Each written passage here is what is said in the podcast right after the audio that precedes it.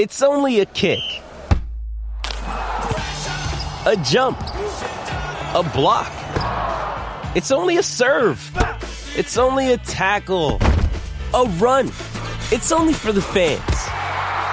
After all, it's only pressure. You got this. Adidas.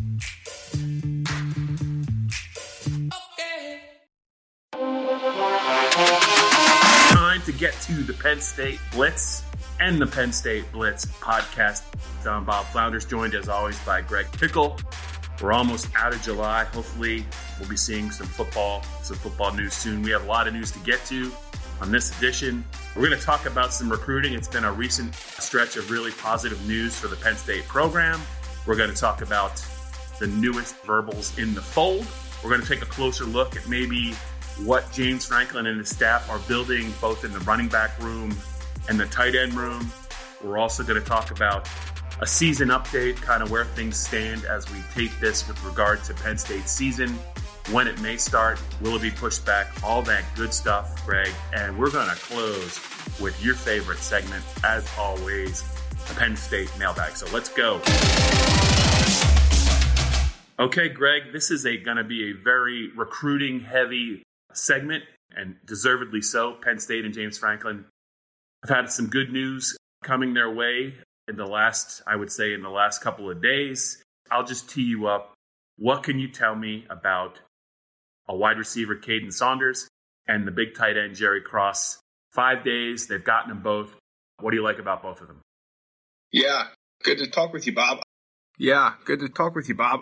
The one thing I would say, I would make a couple notes. Um, obviously, Penn State has had some not as good news at times in the recruiting class of 2021. We spent a couple of the podcasts since really May talking about some misses and some things that didn't work out and things along those lines. So to see some good news is obviously a positive sign for James Franklin. Let's not forget this summer run, if you will, started with Jamari Buddin, the class of 2021 linebacker out of Michigan, a four star, and then they pick up Caden Saunders on Saturday. He's a four star out of Westerville, Ohio. Had a lot of offers, not one from Ohio State. Not sure why that is, but still a really good player. I think Penn State probably sold him on being a KJ Hamler clone, which was certainly, I'm sure, an attractive thing for him to hear. And he's a good get. Now they move on to, uh, you know, Jerry Cross, a four star tight end out of Wisconsin. He spurns the in state Badgers, picks Penn State. He too had a handful of Big Ten offers to choose from besides the Lions and Badgers. So really a good start for the Lions here, especially when there was a lot of concern from some fans that Penn State was seemingly picking up too many three stars in the class of 2021. But to start the 2022 group with four stars is obviously a very positive sign for James Franklin and co. And we'll see what's next down the road. But uh, they are uh, obviously happy to start off the way they did here over the last week. Yeah, absolutely good news for Penn State. And I think some veteran Penn State football fans, or maybe some older Penn State fans, always associate Penn State, the tradition of Penn State, and the linebacker position. Linebacker U, they've had some great, great linebackers dating back to the 60s, right up to the present with Micah Parsons. There's a lot of buzz about sophomore Brandon Smith, Greg, and what he might do this year. But if you look at some other positions, most notably the running back position, with who they have on the roster this year and what Ja'Juan Seider has been able to do recruiting the position, especially in Florida in the South. And also the tight end position with what they've been able to do the last couple of years with the tight end position.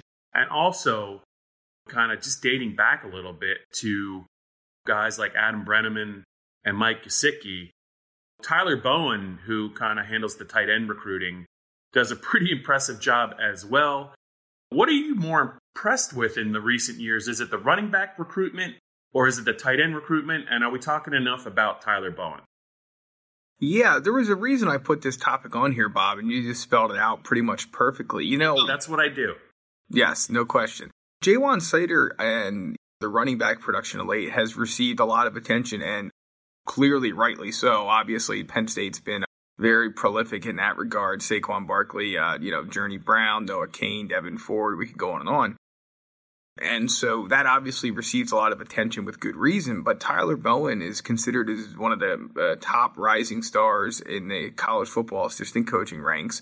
He's developed plenty of talent at the tight end spot, including All American Pat Freiermuth, and he's been recruiting. They now have four.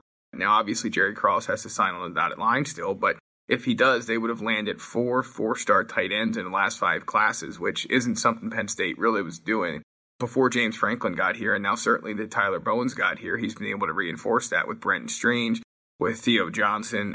Obviously, Zach Kuntz was a four star as well. So, I mean, they have been doing a really nice job of getting guys in, and Ricky Rahne was a part of that too, some as a tight ends coach before uh, Bowen got here. But uh, they've done a nice job, Bob, uh, at that position too. I think it's maybe a little bit underlooked, but they have a lot to sell in terms of pass production and, and development for the NFL at that position, just like they do at running back. So it's kind of an interesting discussion, especially in late July here when we may or may not be running out of topics to touch on at this point.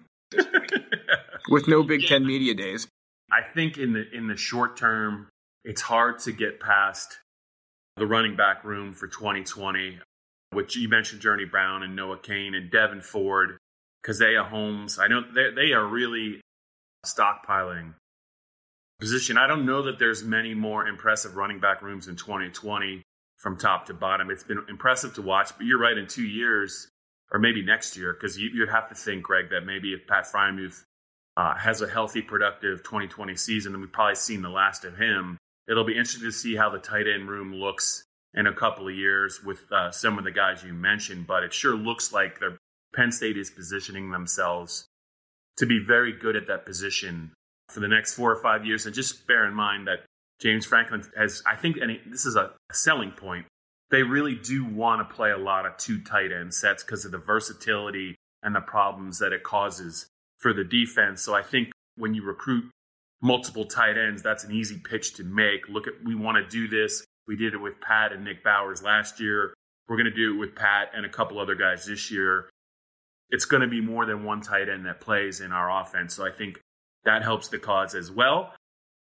So let's turn the page to the current season. But before we do that, Greg, please remind our audience how they can give us six and seven star ratings. Tell us what we're doing well at with regard to the Penn State Blitz and the Penn State Blitz podcast, and also what we, we can get better at. We're about halfway through the show, so uh, I'll leave it to you. Yeah, the Penn Live Penn State Blitz podcast rolls on despite the fact that we record on a Wednesday. We still don't know when the Big Ten's going to release its schedule. We still don't know really anything about when the college football season is going to start. We can speculate, and we'll speculate here in a second. But first, the Penn Live Penn State Blitz podcast can be found every Thursday on Apple, Google, Spotify, or wherever you get your Penn State audio. You can also like, rate, and subscribe. Please do let us know what you like, what you don't like, what you want to hear us talk about. And if you're watching the video version, pennlive.com slash allpennstate, you can find everything you need there from past Blitz episodes to video from Beaver Stadium and post-game news conferences and everything else, Bob. So, including you and Dave Jones, who we got to get together on one of these things here before long so you two can banter back and forth as you uh, so enjoy doing. Yeah, I haven't talked to Jonesy in a while. I think we did a Zoom with him in the spring, but it's been a while. I see he's been busy writing some other things. His ode to uh, the restart of baseball was one of them. Uh, but we're here to talk about Penn State football and Penn State recruiting. So, yeah, maybe in August, now that we're getting closer to the proposed start, maybe the possible start, is probably a better word, of football, we're going to have to start looping him in. So, Greg, it's as we talk about this now, we're approaching the noon hour or close to it on Wednesday. And if we were betting men, and we most certainly, you and I are, I mean, chances are no matter what we say about this next segment, there's probably going to be some news about the season in the next 48 hours that kind of probably overshadows, I guess, what we're about to say. But we're, as it stands now, we don't have, uh, as we talk about this, any news on the Big Ten season or Penn State's schedule just to reset it, they were originally going to play open their season September 5th against Kent State, part of a three-game non-conference schedule that also included a road date at Virginia Tech that I know the fan base was really looking forward to. But earlier in July, with the coronavirus pandemic still a serious major issue and really Just there, there's a lot of cases, obviously, there's a lot of surging. That's a big word. It's the, the Big Ten kind of had to pull back and they said, look, we're going to eliminate the non conference games for our programs. We're just going to have a Big Ten schedule only, whether it's 10 games, nine games, eight games, whatever that is. They're still kind of planning and plotting, and they're also probably looking around just to see where we are kind of as a country with regard to handling the virus. And I think they're very they're being cautious, obviously, Greg, and they should be. But if we had to guess, make an educated guess about two things, how long the season might be and when it would start, where are you on kind of both those topics? Yeah, you know, obviously I think we'll know more and I wanted to take a couple of days off, so that's why we recorded before we had the information, Bob, so you can blame me for this. You know, the ACC is going to meet, uh, or they're supposed to meet uh, later Wednesday and discuss what their schedule could look like. I think that could be very telling in terms of what the Big Ten and the Pac 12 do.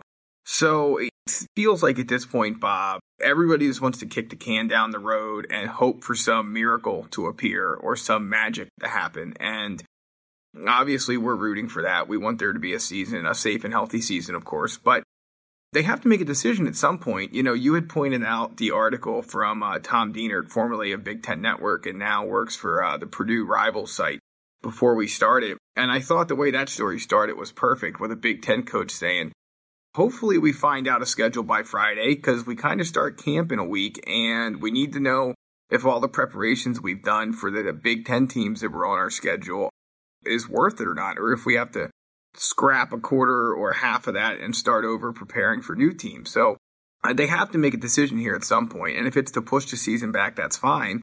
But then they're going to have to push camp start dates back too. So my gut, Bob, tells me that uh, we're not going to see a Big Ten football game on September 5th. I really hope I'm wrong, but it just feels like, and maybe you disagree, but it just feels like we're leaning toward a pushback of the start of the season at this point.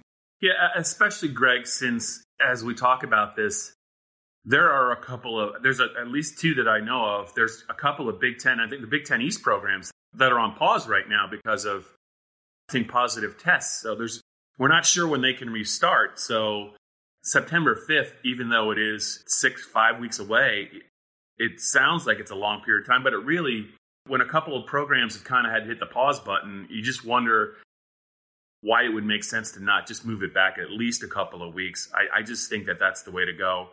I thought that maybe you would see a scenario where maybe some teams would, would appear on Penn State's schedule more than once, almost like a home and home to kind of cut down on travel. But even that, you know, Rutgers is one of the programs that's having issues right now, and that's that's a fairly short trip for Penn State. But there's no point in playing them if they're having issues with positive tests. So I just don't know. I, there's so many uncertainties with kind of building a schedule around the virus and safety protocols and positive tests and quarantines that I'm with you.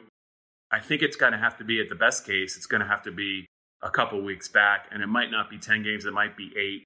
But I just think that safety is going to have to prevail over any other line of thinking, and maybe they will follow the lead of some other conferences. But the Big Ten's always, got they've also, Greg, always kind of done things they've always kind of been ahead of the curve, whether it's been planning or it's their own network, the Big Ten network, or they were one of the first conferences to announce they were going to a conference only schedule.